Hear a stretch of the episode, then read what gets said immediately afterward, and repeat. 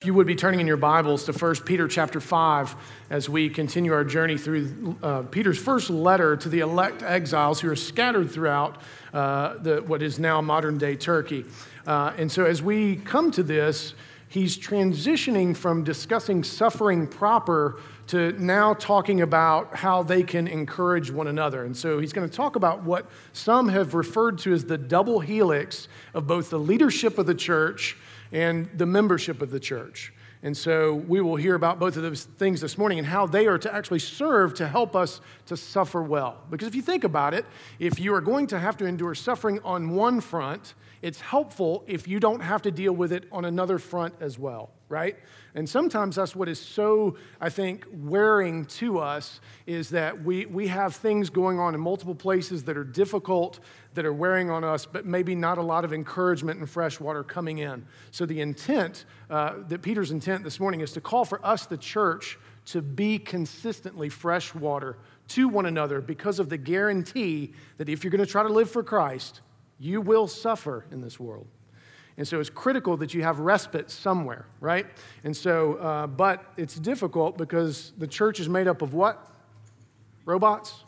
People, right? and how consistent are people?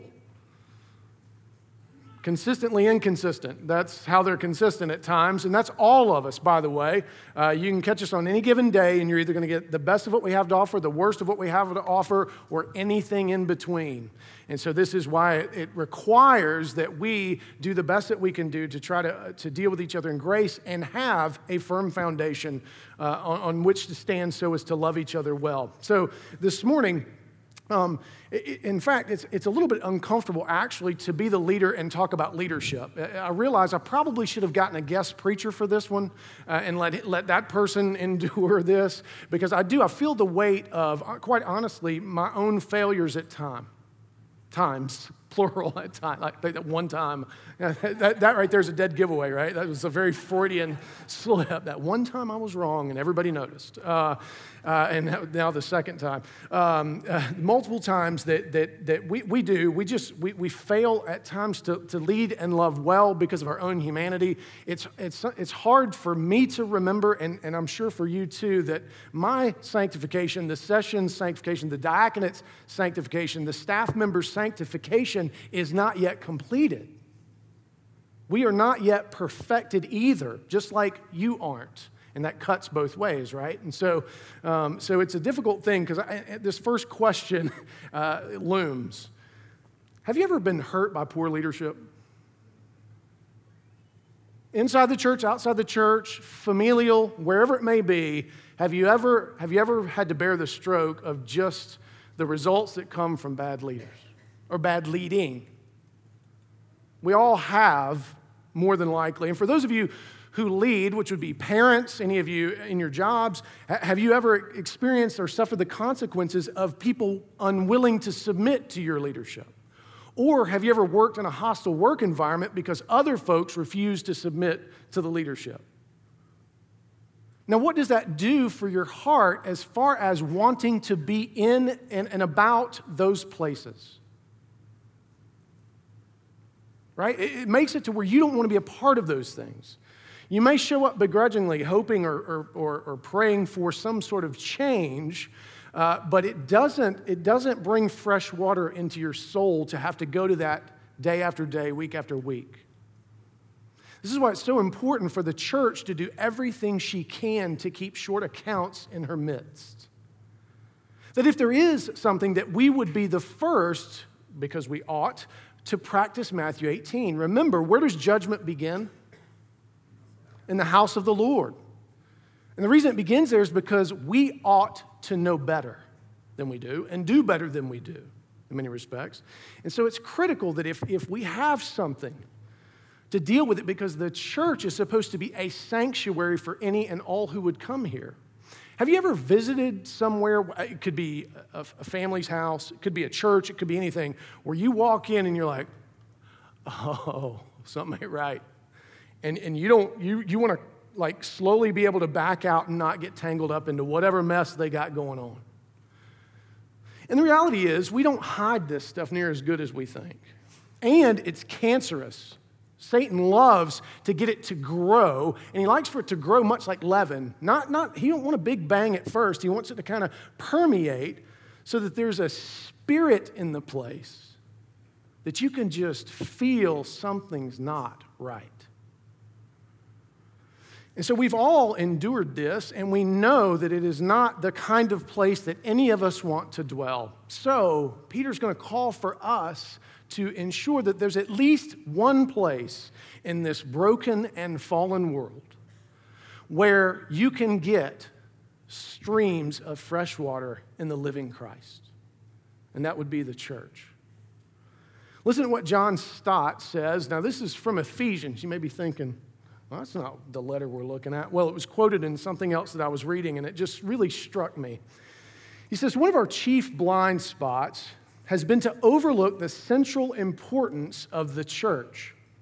We tend to proclaim individual salvation without moving on to the saved community. Our message is more good news of a life than of a new society. This vision of renewed human community has stirred me deeply. At the same time, the realities of the lovelessness and sin in so many churches are enough to make one weep, for they dishonor Christ. Yet increasing numbers of church members are seeking the church's radical renewal. For the sake of the glory of God and evangelization of the world, nothing is more important than the church becoming God's new society. So, as we step into this, we need to recognize that, that Peter is pivoting from the, the, discussion of suffering, but it's still very much in view. It's very much the tone of what he's saying to the elders of the church. And so, he's going to first speak to the elders. Now, you may think, that you can kind of check out here for a second, but you can't because shepherding is something that we actually all do. In fact, the scripture says that, that, eh, that all of the men of the church should actually long to be an elder or have the qualifications of an elder. Every one of you who are parents, both mothers and fathers, you shepherd. For those of you who are married, you shepherd one another, which is why Paul talks about mutual submission actually, before he talks about wives submit to your husbands, mutual submission first uh, in Ephesians 5. And so it's critical that we recognize this isn't just about those who have the title of leader.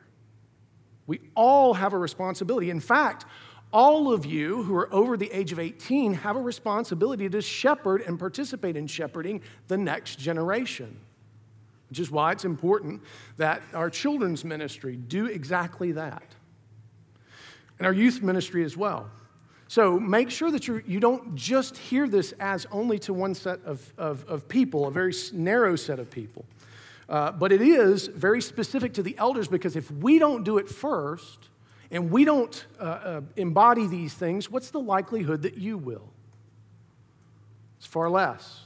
Usually, the church, don't get scared now, what I'm about to say, takes on the DNA of the pastor you sighed, and I saw it. I don't blame you.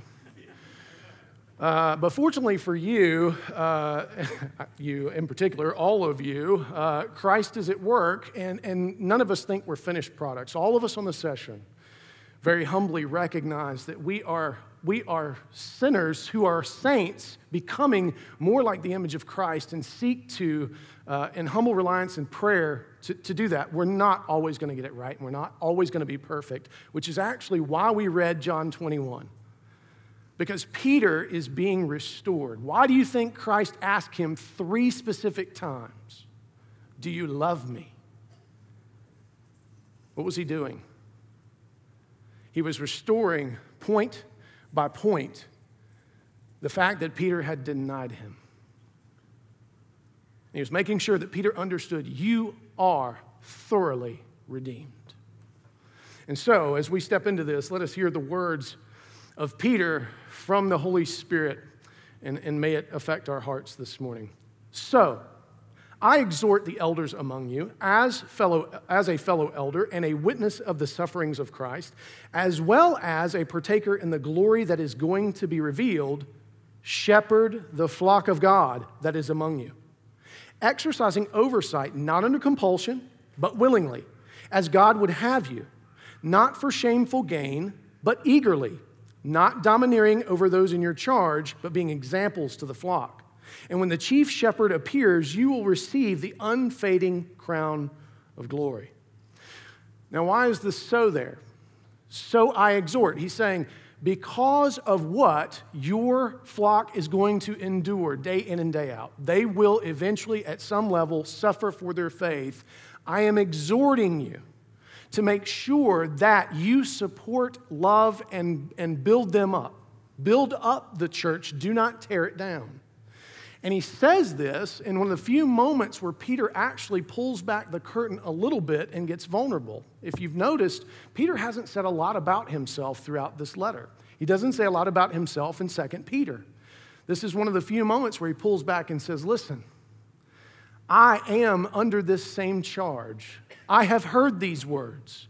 Feed the sheep. If you love Jesus, make sure they have everything they need to, to live out the mission and work of Christ in this world, to be disciples who make disciples. That is your charge. You are not here to build buildings, although buildings can be part of that process. You are not here to make a name for yourselves. You are not here to be famous. In fact, did you notice what it said Peter would endure? when he's old?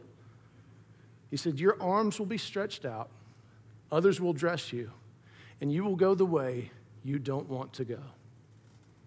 Which history says that he was crucified.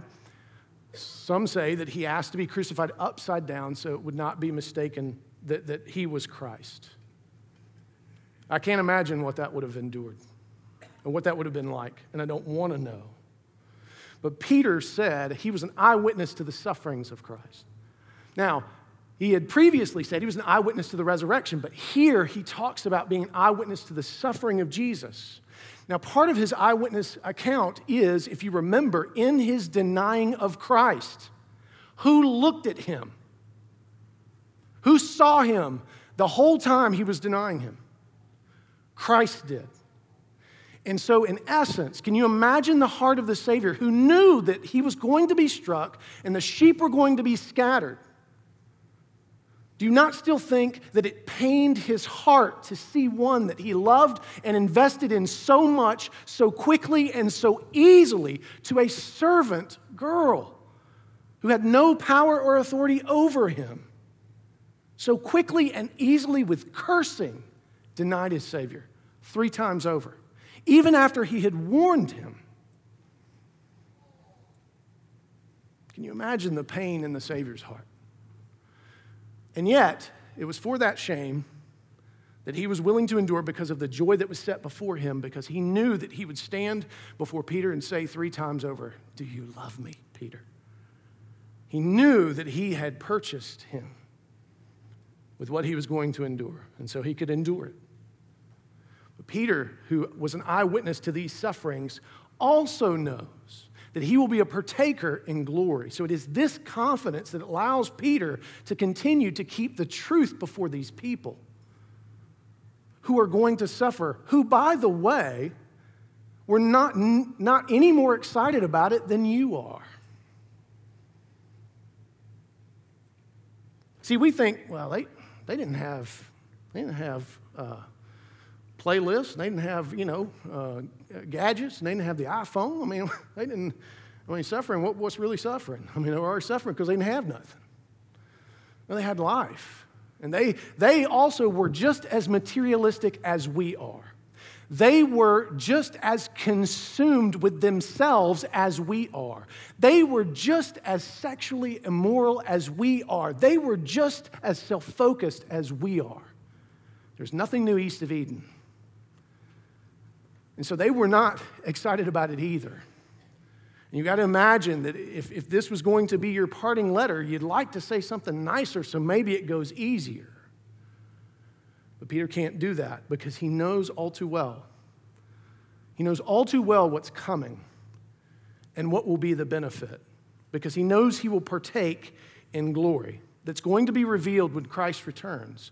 If you notice, Peter again and again and again points to the hope of the return. This will be very strong in 2 Peter, especially when we get to chapter 3.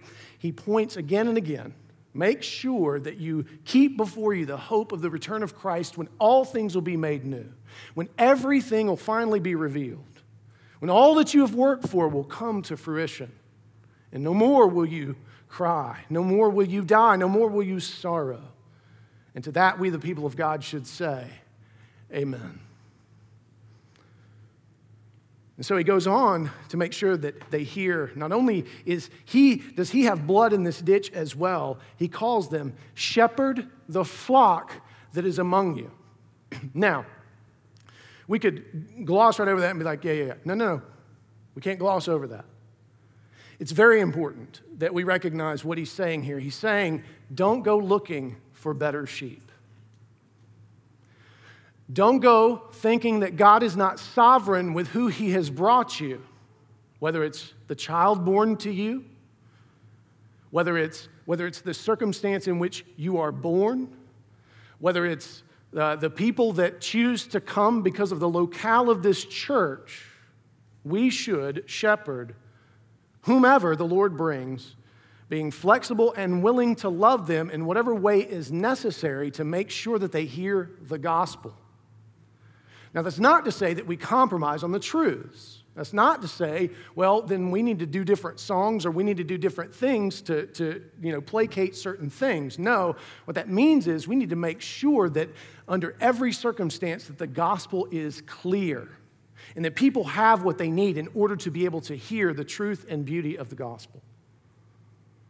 And so we don't get to choose the flock.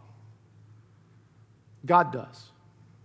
You shepherd whom he brings to you, recognizing his sovereignty and goodness, and that uh, story that I, I it, when the first time I heard it, Mark Ross actually taught at the Reformation Worship Conference uh, a story on a guy named Shimei. Now, any of you looking for good baby names, I don't think it's popular right now, but you could maybe kind of get it going. But Shimei uh, was this guy who the Lord appointed to throw rocks at David. And so, everywhere David went, this guy cursed him and threw rocks at him, which is awesome. No, it's not, by the way. And so, one of David's mighty men said, Hey, let me cut that dead dog's head off. You don't throw rocks at the king. You do if he's appointed by the Lord. And David said, No, you can't touch him. Not now. His time will come. Shimei does have his comeuppance, but it's not by David's hand. And so there are times when, uh, actually, for, for leadership's sake, there's things that we need to endure because there's an area in which the Lord sees we need to grow, whether it's our faith or it's our ability to love or our ability to endure or our ability to remember that the single greatest gift is being in union with Christ, not your opinion, right? Not what someone else thinks of us. And so we have to shepherd the flock that is among us. Just as in the same way, the children that are born to you, you can't trade them out. You, you, you, can't, you can't, the family that you're born into, you can't, you can't trade them out. The situations in which you work and live, you need to recognize the sovereignty of the Lord's placement and shepherd the flock that is among you. He goes on to say, exercising oversight, meaning the authority that you are given not under compulsion. Now, what does that mean? So, what he's, what he's going to do is he's going to give them three things that they, the, the leaders of the church, the elders, need to mortify. You know what that means? That means to, to, to do away with, to put to death. He's going to give them three things that they need to cultivate or vivify, make more vivid in their lives. And so the first thing he says right away is don't do this out of compulsion which means out of some sense of duty, as if no one else in the world could do it. Well, no one else can be in charge, I guess I'll do it. Which is to say that the Lord is, is somehow not as generous as he really is, or as sovereign as he really is, which is why we will not lay hands on any man too quickly. Now, what does that mean? That means we're not going to make someone an elder quickly or a deacon quickly. That's why we have a process that they go through training, interviewing. You, the congregation, get to weigh in. Now, we may not always agree in the end on certain things, but we do want to make sure that who we have in place is going to shepherd the flock not under compulsion with a sense of duty that, that is not going to hold when times get hard, which, guess what? They always do. And so he tells them don't do this under compulsion, but willingly recognizing that you are called to a high calling like Christ your Savior. I can't help but think of the words in Matthew 20 when he says to him, Hey, the Gentiles lord this over them, but no, you don't do that. I came to be the servant of all, and so must you be. You must serve willingly, knowing that there is a great reward. And the great reward is not about you. It's about whether or not there's fruit born in their life for which all of heaven breaks out in a party when one lost sheep comes home. We should long for more parties in heaven and do so willingly to vivify within us as leaders the desire to love Christ's bride as the chief servants. And he goes on to say, but not for shameful gain. That means this is not a position of influence or networking, which, by the way, if you've spent any time in church in the South, oftentimes that's what leadership positions are. Who's the best business person and who can raise the most money for the church? Because we got buildings to build. Not whether or not are they humble. How many shipwrecks has the church had because there was a complete and utter lack of humility in her leadership? An unwillingness to weep and pray over sin, an unwillingness to say, I am, I was, I will be wrong. And we choose people based on worldly things, but it is not the worldly things that, that God looks at, it's the heart. So we don't need people in leadership who lack humility but have great gifts and abilities in regards to money which happens to be the root of all evil, as it turns out. So it's weird that we would pick that one as kind of a key ingredient.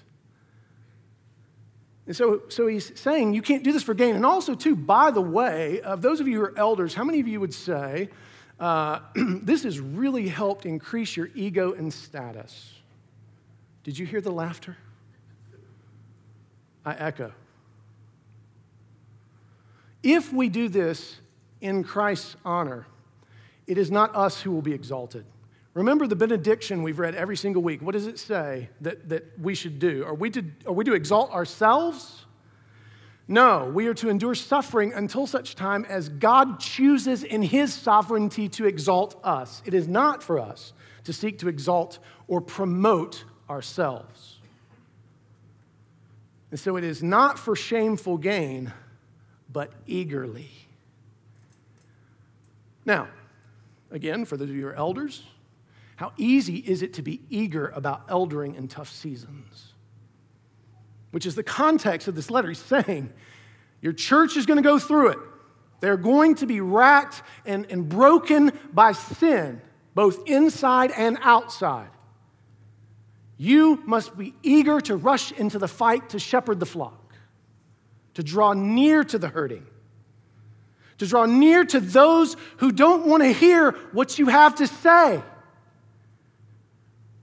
who don't care what the Bible says, they know what they want to do. And yet, you, with great eagerness, must draw near to them because of what we read in Psalm 23. Yea, though I walk through the valley of the shadow, I fear not. Why? For the shepherd is with me. We represent the shepherd. It is our calling, our privilege to walk with people through the valley of the shadow. In their suffering, and the suffering that will come, guaranteed. And he gives a third, he says, not domineering over those in your charge. Now, this one, this one is, is difficult because sometimes people think if you're direct that you are domineering. It's not true, by the way. Now, I know I'm I'm, I'm playing dirty pool here because guess which one of those I am, if not both of them? Right? I am direct, if not domineering at times in my sin. Forgive me. That one would probably be the one that would, I would struggle with personally the most. I don't see any shameful gain in any of this. I've been around ministry too long, it's a bone grinding mill. I don't, duty has never, I'm too rebellious to do anything out of duty. If I don't want to do it, guess what? I don't do it. But, but the thing that the Lord has given me as gift is also at times curse and how it comes across or how it comes out of the pipe. Stronger than it should, oftentimes not taking, uh, taking care of tone, right? Tone is, like Susan, I talk about this all the time. Uh, tone means everything. So we have this, this joke sometimes when I'll, I'll apologize. I'm like, fine, I'm sorry. Which I don't have to do very often, by the way. I just want you to know that. Uh, it, it's not the same thing as saying, sweetheart, I, I'm genuinely sorry. Those are two very different phenomena. The tone was the key piece. I did change some of the words, but really, it's tone. Tone can come across in all sorts of places email, text, uh, people read into it and assume things all the time, and it's difficult. So please hear me. Just because we, we are called to be direct, you don't want us to be abstract. That doesn't help you. How many of you, this is a heartening message, hey, I think we should meet, period. Everybody that I say, hey, let's grab lunch. What I do wrong? What's wrong? Oh my God, what's wrong? Nothing. I just, just want to grab lunch. Oh, no, no, no, no. No. Trap set, forget it. Not getting me like that. Not catching me out like that. And so, so it's important that we do be clear and that it, where we are direct, it is for the good and, and not necessarily domineering. We, domineering means that I am trying to lord something over you because of power. This is talking about the will to power. So, how I handle most situations is here's my beginning presupposition, okay? I'm just letting you in on it real quick, little pastoring 101. You're grown. You're going to do what you want to do anyway. So I don't have to try to domineer you. My calling, our calling as a session, is to offer you opportunities to glorify Christ. Now, some of you don't like that because you think we need, we need to be stronger on some things. Man, we need to kick doors in, we need to jack some people up. I'm for that in one measure, but I don't think it actually gets us where we need to go in terms of mature saints. And some of you think we do that even when we kind of gently try to come in and offer you opportunity, because anytime you're confronted, you think it's graceless. You think grace is allowing you to come to your own conclusions in the dark. No, it is not. And so we constantly live in this tension of how to love each and every one of you well, which, by the way, how many of you um, uh, are different than the person on the row next to you? All of you. All of you. So we have the privilege of shepherding a flock full of people, of which, like a bunch of snowflakes, not in the pejorative millennial sense, snowflakes are different. You all have different baggage.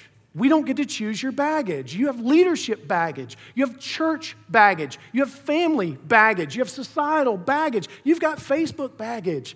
You've got MySpace baggage. Thanks be to God, it's gone, probably somewhere. I don't know. Uh, you, you have got stuff. Not to mention, you're colliding with all of my baggage, all of Jonathan's baggage, all of Mark's baggage, all of Bill's baggage, which is a lot. He's older than the rest of us. And so, so it is a miracle that anything good comes from any of this. It's a miracle that you all show up week in and week out. Don't miss that. That the Lord our God is good in even gathering us together, whether you feel anything or not. And so we are not to domineer or use our power, we are to vivify and cultivate our own example. So, the most critical question you could ever ask me if I ask you to lunch to know where I am is hey, how's your prayer life, Cameron? how's the Bible reading going? Because I'm like, it's, it's stale and I'm angry. Put that on the calendar later. But what matters is, am I walking close to Jesus? And that's not that hard to figure out, actually. You can hear it in my tone, you can hear it in the things that I speak about, you can see it in my countenance. If you look. And sometimes, sometimes, just like you, I get a little bit lost, as do all the elders which is why we need to lovingly and humbly support one another, be praying for us as leaders, because this is a high calling of servitude. Those are two very dissonant words high and service. And so we are called to vivify this, our example, so that we would look like the good shepherd, the chief shepherd, so that when he appears, we would receive this crown of glory. Well done, good and faithful servant. That is the crown of glory. There's no other shameful gain. The highest of all things that we could hear from the good shepherd himself. Well done, good and faithful servant. That is my longing that should be the longing of all of us who lead. That should be the goal. That we could die a good death. And that when we lay it down, we will have done all that we can do. I've been reading uh, through Francis Schaeffer's works, which I mentioned before, and I'm reading a book uh, written by a bunch of friends of his. And it's interesting that, that when he was, he had cancer, he had lymphoma, and uh, he, was, he was dying and had just, uh, he, would, he would go unconscious. They'd take him to the hospital. Something akin almost to a resurrection would occur. He, he would go on tour. All he would do is make it from the bed to the podium, do what he had to do, and go back to bed. And he continued to serve all the way up until the day he died. And they said it was, uh, it was electrifying those last days to be around him because when, when he would rise, it was clearly in the power of the Spirit. May that be true of all of us who lead, that, that, that we would not lose uh, or go astray or think that retirement is even possible in the kingdom. We don't retire from being a Christian, and we don't really retire from the callings that we have until the Lord says, Well done, good and faithful servant. Listen to what Wayne Grudem says about this. He says, and I love how he talks about Peter. He says, Peter is an elder who has sinned, repented, and been restored, and will share with Christ in glory. He can rightly exhort any elder in whose life there is sin, which, by the way, that's how many elders? All. Likewise, to repent and be restored before God's disciplinary refining fire reaches him. So, the question I have for you are what are the key qualities of leaders that you respect both inside and outside the church?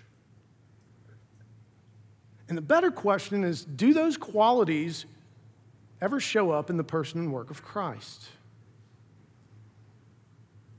See, sometimes we value a leader because they get things done.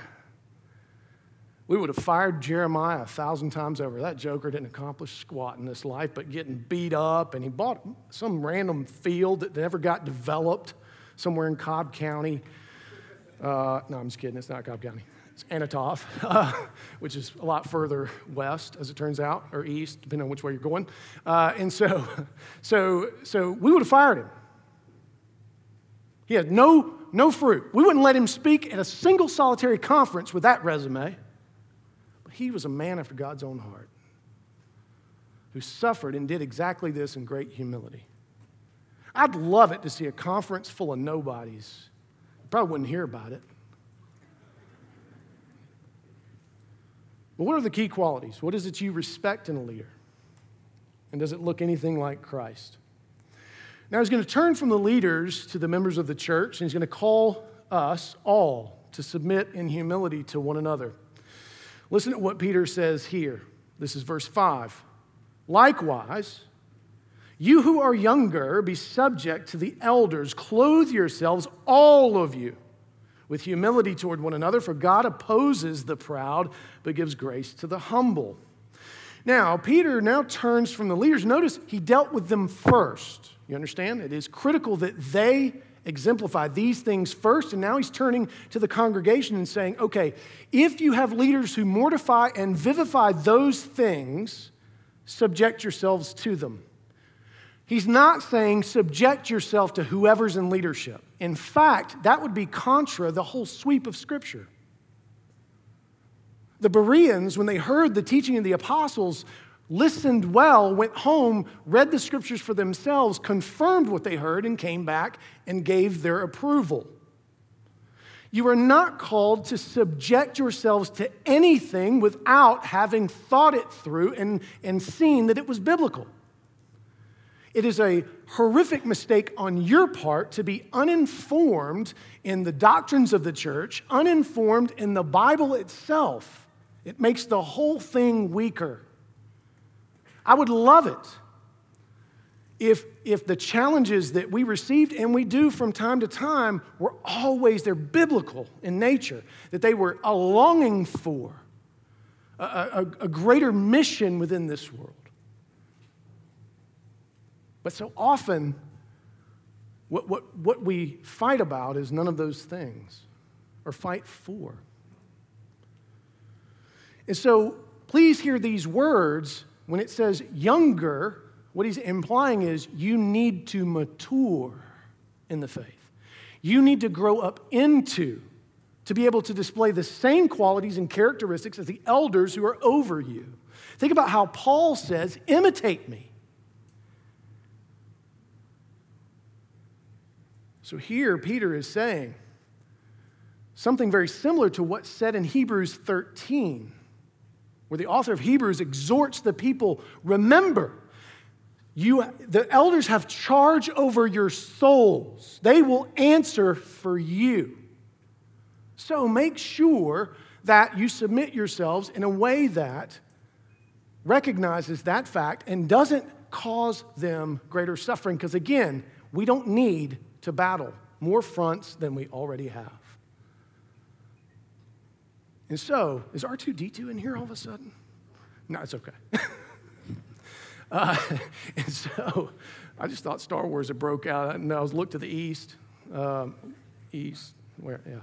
Uh, and so, and so, what we're called to do is be strong from bottom to top and top to bottom. If you aren't growing as disciples, there is nothing we can do to make this church do anything of any value. The most dangerous thing of all is that we would gather around the cult of personality. That we would say, hey, you need to come to this church so you can hear this person speak, whomever that person may be. We've got options. Instead of, you need to be a part of this society of people so that you can be loved in the name of God and you can use your gifts and participate in something that has eternal value. One of the areas we need to, to, to make the turn in, um, uh, the, my four year anniversary here is come and gone. Uh, and and uh, I knew it would take about 10 years for things to really change, to, to like to incarnate. And, and three of the three to five years was going to be a language issue, like just inculcating the language of the church.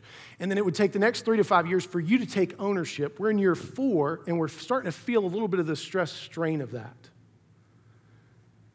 And what we long for is that you, you would take ownership of this church, that this would be your church, not Cameron's church that you attend, or the, the, the PCA's church that you attend, or the Sessions church that you attend, or the only uh, church in Kennesaw that, that halfway does anything okay, like it's resignation for you.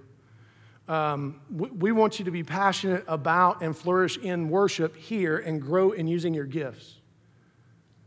Because some of you, as it turns out, is gonna, gonna, you're going to outlive us on a number of levels.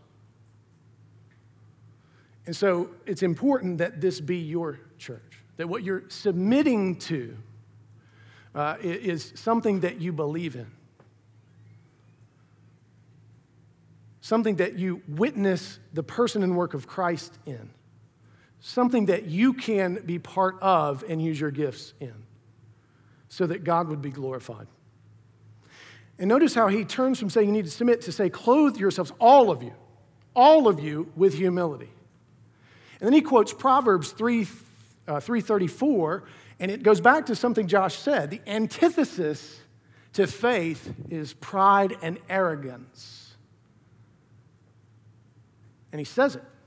God opposes who? The proud. Now, how many of you would say, I have no issue with pride whatsoever. People should probably write books and make documentaries about me. But I don't want them to because that would be pride. we all struggle with this, and so it is important, and this is why he says it is an act on your part. It is an action. It doesn't happen passively. You don't wake up humble, you don't stumble into humility. So, to follow up on uh, one of my issues, the road rage thing, uh, it's really been a good few weeks.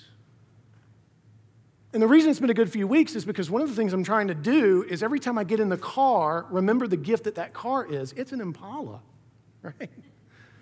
It's a real gift. And the Lord has blessed me with it, and I don't want to dishonor Him by being a fool. And it ain't worth, nothing is accomplished out there, I'm telling you. It just doesn't do anything. And so the Lord has been so gracious, and it's actually bled over into other areas of my life. I am, I am noticing a, a, just, just a difference in my own heart, in my own orientation, my own language, my own perspective. That's simple. I'm not saying that's what you got to go and do, but I, what I'm telling you is that wasn't going to happen accidentally. It wasn't, not, I wasn't going to wake up and no longer have issues with justice on the roadways. It's something that had to be actively put on every time I get in the car. I'm at risk. There's other places that this is true for us as well. For some of you, it's the space between work and home. It may even be the space between the front door and the foyer. For some of you, it may be the shared space that you have with your spouse or your children. For some of you, it may be any number of it could be work. And so we have to clothe our, it could be church. Some of you, maybe, maybe, and I'm not accusing you of this, I don't know if anybody in this category, so don't go panicking, but some of you make sure you come in late so I can't catch you at the front door. Really, it's real talk. Possibly, and is that the way to come to church? To then sit seething, oh, Matt's not preaching this week. Oh, Robbie's not preaching this week. Oh, we don't have a guest speaker. Is that cultivating something? It is, actually. Thorns and thistles that will destroy you, not me and it'll weaken the church. And so we have to clothe ourselves with humility. So, one of the questions that I try to ask myself on a regular basis in any given situation that I think has become very helpful is Is there any possibility that I'm wrong? And what's the answer to the question 100% of the time? Yes. Yes. Why? I'm limited, I'm fallible, I am not yet perfected. I don't care what the topic is. There is a possibility that I'm wrong, and so are you. Some of you have had to endure this question. You come to me with something, a, a strong statement. I'm like, all right, what, before we go any further, is there any possibility you're wrong? Because if you tell me no, the con- just hear me. The conversation is now over. There's nothing for us to talk about. Because if you think you're 100% right, I've now heard you, there's nothing more to say. You understand? And so, and that's fair. And you should, same with me, flip the table, turn the tables. Say, is there any possibility you're wrong, Mr. Brown? Yes, 100% of the time.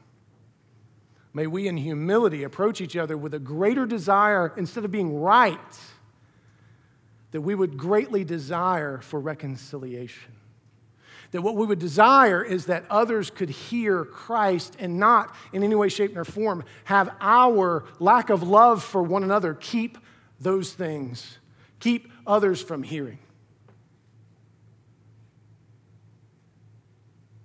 Alan Jacobs, uh, in a book on uh, a theology or hermeneutic of reading, says that one of the besetting sins of the Reformation is that uh, um, we became more concerned for a time, and we still hold on to this, with being right and winning the argument than, than we are about um, a lot of other things that are far more biblical. And we have to, that's the plank we have to just deal with and process in our own eye right? For some of us, being right, I, and listen, I am numbered among you. It drives me absolutely insane to be misinterpreted and not have the ability to kind of defend myself. Francis Schaeffer, again, in one of his letters that he wrote, said that, you know, that's, you, have got to be the stable force. You've got, to, you've got to let that be dealt with in time and not try to do it yourself. Man, I hate that. But it's true. And so, in humility, sometimes it's not about making sure that we're right or making sure that we are understood, uh, but instead making sure that God is glorified and Christ is exalted. That doesn't mean that we don't hash things out, by the way. Our door is always open. If there's something going on and you're wondering why we're doing what we're doing, come talk to us. Find out what, what's the reasoning as to why you guys are approaching this and make sure you're not mishearing something because a lot of times, if you're getting it secondhand, guess what? It's corrupted, no matter who it's from. Maybe it's not intentional, but always make sure. With humility, we are to love one another, all of us, because we know that God opposes the proud. Listen to what Paul Gardner says about this. He says, just as people will deliberately pick out the clothes they are going to wear, some of you more deliberately than others, so Christians, all of you, should deliberately walk out to face the world and to face each other clothed in humility. What he's saying is, we should be very deliberate about seeking, and you may say, well, and humility is one of those tough ones, right? The harder you try to be humble, the less humble you actually are. But so, what does it mean to actually try to be humble? It means to pray in humility that the Spirit would clothe you with this because you can't do it yourself. That's the first act of humility is the recognition that you can't display the humility of Christ in your own strength. You're too corrupt. We all are. So we, we, we need to, in going into any situation, pray that the Holy Spirit, who walks with us, who dwells within us, who is with us under all circumstances, available to us, and longs to do this work, that He would do it in us. He goes on to say, it should be the mark of Christian brothers and sisters that they behave well with each other. Now, he's British, so you got to hear that in a British accent. We don't go saying, you need to, Wes, you need to behave well. That just sounds like work stuff, but, it, but from a Brit, it's a different meaning, right? A little bit. So he says we have to behave well, and I'm not going to fake the British accent, uh, with each other, putting the other first and listening to and engaging with the other in a humble rather than an arrogant way. Peter gives a decisive reason for doing this, and he draws it from Proverbs 3:34. God is opposed to the proud and gives grace to the humble. So, do you submit, I mean, do you struggle with submitting to authority? Rhetorical question, leave your hands down. All of you struggle at some level. Every single one of you, which is awesome. But, but is the struggle related to a pastor present experience? Is it some baggage that you bring to the table and have you dealt with it? Are you dealing with it? Is it the characteristics of the present leadership? Maybe there's a way in which we say and do certain things that just rubs you the wrong way. Now, what's the likelihood that I'm going to suddenly change and become soft and cuddly and just smile all the time? Don't shake your head so fast. Give me just like give it a second. Like maybe, maybe I'm just not. But, but I'm, I'm trying to grow in, in ways in which I better love you, the flock, that the Lord has granted to me. Because there's some cultural differences between us. I ain't from around here. And is, is it maybe even an internal struggle for you? Maybe it's you. But the truth of the matter is, it's all three, isn't it? At some level, it's the combination of all of those things colliding together. And it really is all six, because once you interact with someone else, you've got their three, your three, and there's something, it's probably like logarithmic or something. It's not even a pure six, it's like a nine or a 27. And what does humility look like in those you respect? Who would you describe as humble? And why? You got to be careful here because would you describe Jesus as humble when he was turning over the table? Now, wait a minute. Let me back up. Before he turned over the tables, you know he like took a while to fashion a bullwhip? Any of you ever fashioned a bullwhip? Anybody? It doesn't it takes a little bit.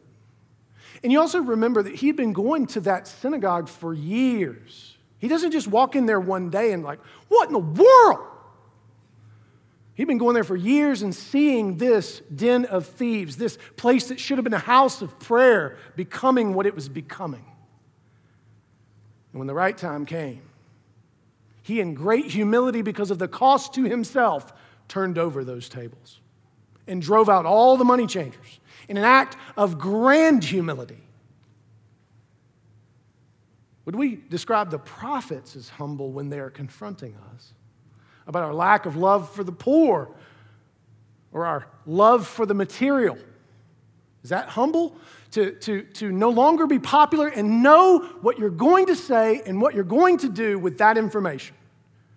You're going to charge them with it and not God from whose mouth it came. That too is humility. It is not a humble thing to try to love other people in the way that is best for you. It is not a humble thing to not take into account how it may affect them if we love them a certain way. It's not humble to keep your mouth closed when people are perishing. So be careful that you don't let how the world has defined, defined humility be your definition. But if you have seen humility of a biblical kind, a Christ like kind in others, do you recognize any of those qualities in yourself? And if you don't, it's not an act of humility to not see them, by the way. You should be able to recognize Christ's likeness and transformation and change in yourself. What you can't do is think you are, you are better because of it. No, if anything, it is for you to give away and suffer more. It is the talent you are given. To whom much is given, much is required. So, what do we learn from 1 Peter 5 1 through 5? He teaches us that we are called to display the attributes of Christ and how we humbly shepherd those entrusted to us, that which we mortify and that which we vivify. And that should be an ongoing and active process for all of us who are in leadership, all of us who parent, all of us who have anybody else in our charge. And then we are also called to submit to one another in humility for the church's protection for the life of the world. Because if the church becomes a place of of, of dystopia, uh, of, of infighting. Nobody is interested in being anything a part of that. Nobody is looking for, hey, what's the most ingrown, just, uh, just angry uh, church that I could go and find, try to worship at? That is just not, that's not like the list that you wake up with on Sunday morning. And so this is a protective thing. This matters. It's why Christ said the world will know who you are by the love that you have for one another. How we treat each other on Sundays, how we treat each other throughout the week, how we speak of each other when not present. Edmund Clowney says this, and I think this is, inc- this is crucial for us to remember this double helix. Christian submission to authority, however, is never servile. So, what he's saying is what I said earlier. It is not that you are to submit without uh, doing it uh, based on scriptural things. Leadership should evidence Christ and be biblical. You don't know that if you aren't in the scriptures and walking with Christ yourself. So, it's never meant to be servile. And Christian exercise of authority is never to be authoritarian in the will to power sense, in the domineering sense. We do have authority because I will answer for each and every one of your souls. I am growing to see that that is not a light matter to be taken. Which is why there are times where I have to say hard things to you, especially if you veer from the biblical path. He goes on to say, our awareness of the Lord gives dignity to our obedience and humility to our rule. In both, we serve Him. See, all of these things that have been described are all things that Christ did. So, in submitting, you are being Christ like. Remember, He submitted to whom? The will of the Father, because He trusted that God was good and who He said He was, and that His promises would be true. He submitted to even worldly authority because of what it would accomplish. His death, our life.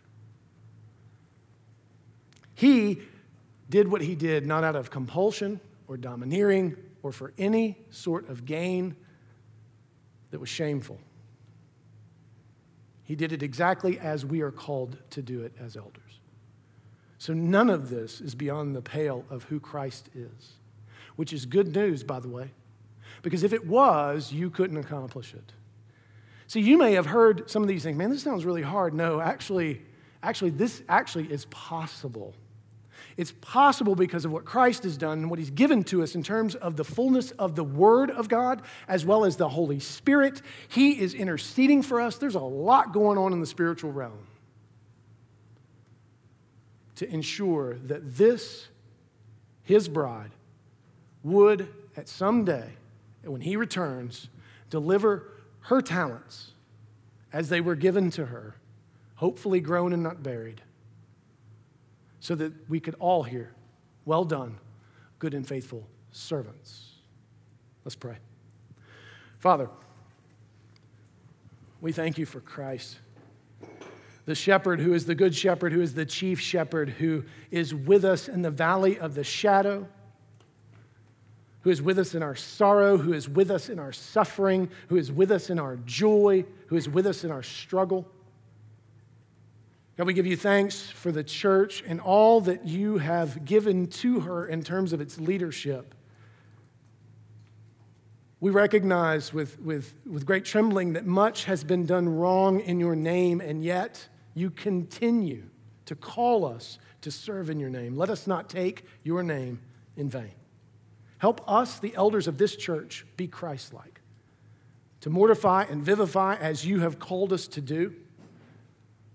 Let those who have been called to be members and regular attenders here, may they, may they grow in their knowledge of the scriptures so that they could call for us to be even more biblical than we currently are. So that when they submit, they submit willingly, knowing that they are submitting to men who love you and love them. And I pray that we would actually put on humility and deal with each other in love in such a way that the world would know who you are.